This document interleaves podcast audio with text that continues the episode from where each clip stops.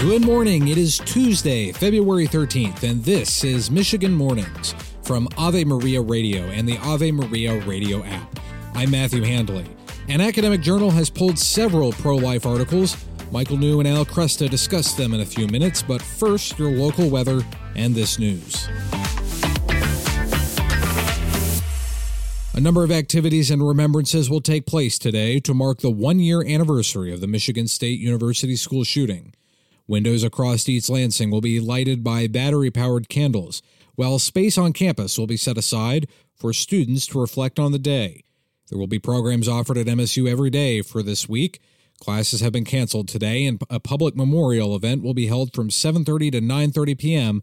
in Lot 62 north of Spartan Stadium. The event will be open to the public. A Michigan priest has been convicted of eight felonies for stealing over $830,000 from elderly priests in the Diocese of Lansing. Father David Rosenberg served as the director of the St. Francis Retreat Center in DeWitt, which was adjacent to a diocesan run home for retired priests. The Diocese of Lansing told the Pillar that he did not have an assignment with the retired priest he stole from, and that the diocese is discussing how to proceed with a canonical case against him and whether or not he will lose his priestly faculties. Yesterday, we reported on a state representative's post on social media that shared a racist conspiracy theory. Now he's lost his committee assignments. Michigan House Speaker Joe Tate's office announced yesterday that GOP Representative Josh Schriver of Oxford will still be able to vote on the floor. However, his committee assignments and office resources are subject to the discretion of Tate. Schriver had originally posted a graphic depicting the Great Replacement theory and then posted about the media starting a race war after he began to receive criticism about the post. The Michigan Department of Environment's Great Lakes and Energy announced yesterday that metals and PFAS compounds spilled from a Warren industrial building into Bear Creek last week. While downstream concentrations don't pose an immediate risk to human health, elevated copper levels may harm aquatic life. Drinking water supplies remain unaffected with ongoing sampling and assessments in progress.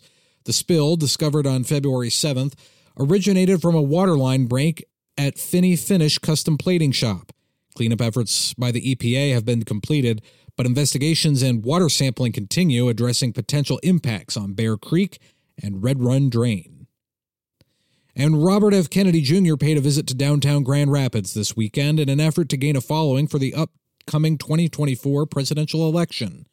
He explained that he wants to get America back to where it used to be. We had moral authority across the across the world.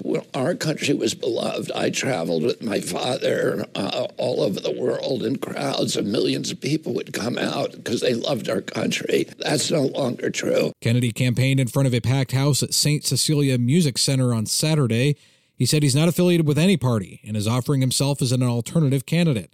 The Democrat turned independent still has to get his name on ballots in every state across the country to get to the White House. Now, this.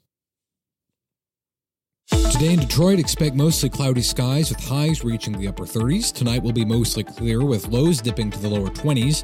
Wednesday brings mostly sunny conditions, highs in the upper 30s. Wednesday night transitions from partly cloudy to cloudy with a 30% chance of snow showers, possibly mixed with rain after midnight, maintaining a steady temperature in the lower 30s.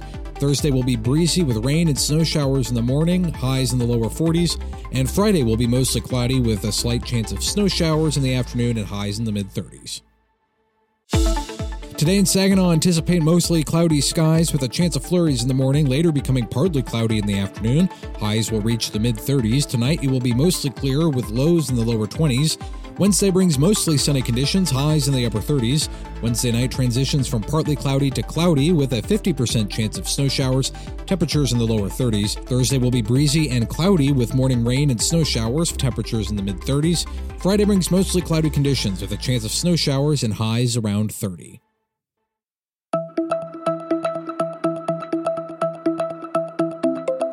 Sage Publications announced it was pulling three pro life articles after it had received a few concerns from its academic audience.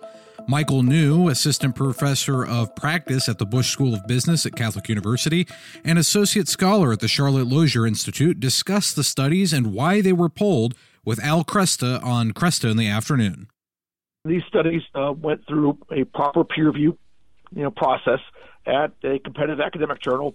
Uh, they used data from uh, on Medicaid recipients, and they show that women who obtain chemical abortions are more likely to have hospital visits, specifically emergency room visits, uh, than women who obtain surgical abortions or the population as a whole.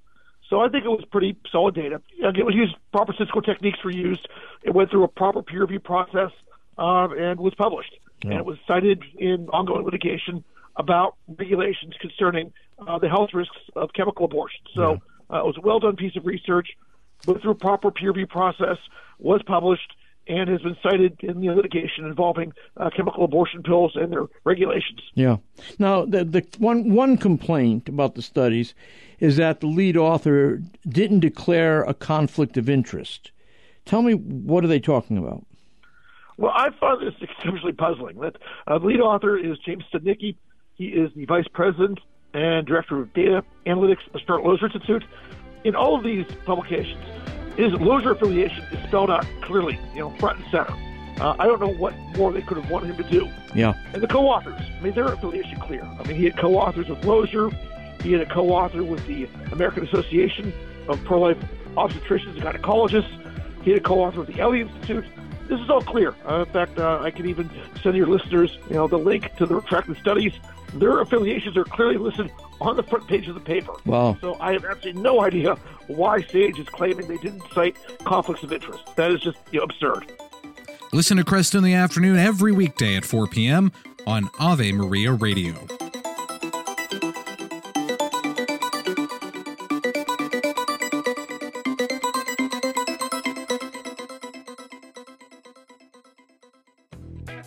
Procopius of Gaza says, Because the Word of God has mingled in man as in a bowl, a spiritual and physical nature, and has given him a knowledge both of creation and of himself as the Creator, it is natural for the things of God to have on man's mind the inebriating effect of wine.